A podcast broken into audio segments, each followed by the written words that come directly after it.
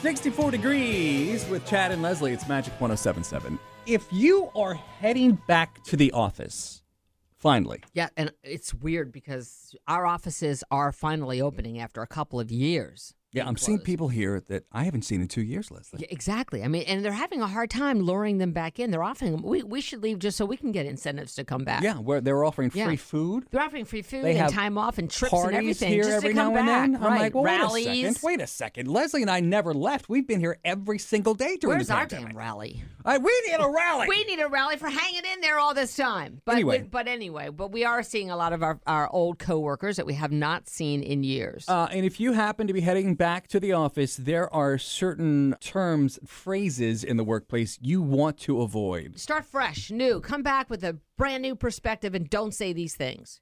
New normal.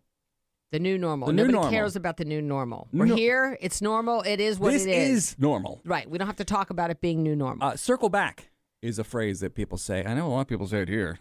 they love that here. Yeah. I tell you what, you, if I had a dime for every time someone said that in our office, it usually comes from the sales department. Yeah. They like to circle back in sales, don't they? Yeah, but Must they- be a money term. But they never circle back. well, that's okay. We don't want them to, actually.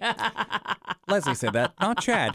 Uh, give 110%. There's no such thing as 110%. It's 100%. this there is 110%. No, that there's makes no not. sense. 100% plus 10% heart. Okay. Move the needle. Move the needle. Okay. Move the needle. I don't know exactly what moving like the needle you know is, again but i think sure. it's more like a, a sales thing and impact thing probably well we actually are supposed to do that with ratings Uh, think outside. it's actually pretty funny. think outside the box. i hate that term Think outside the box. Yeah. well you and i use it with each other all the time I have never used the phrase "think outside the box" with you. Maybe your other four co-hosts before me, but I have never said, "Leslie, let's think outside the box." ah you I have haven't not. okay Uh, and finally, low-hanging fruit.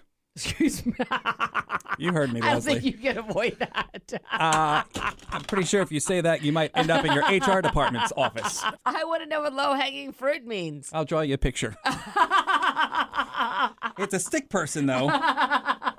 That's the low-hanging fruit. Chad and Leslie.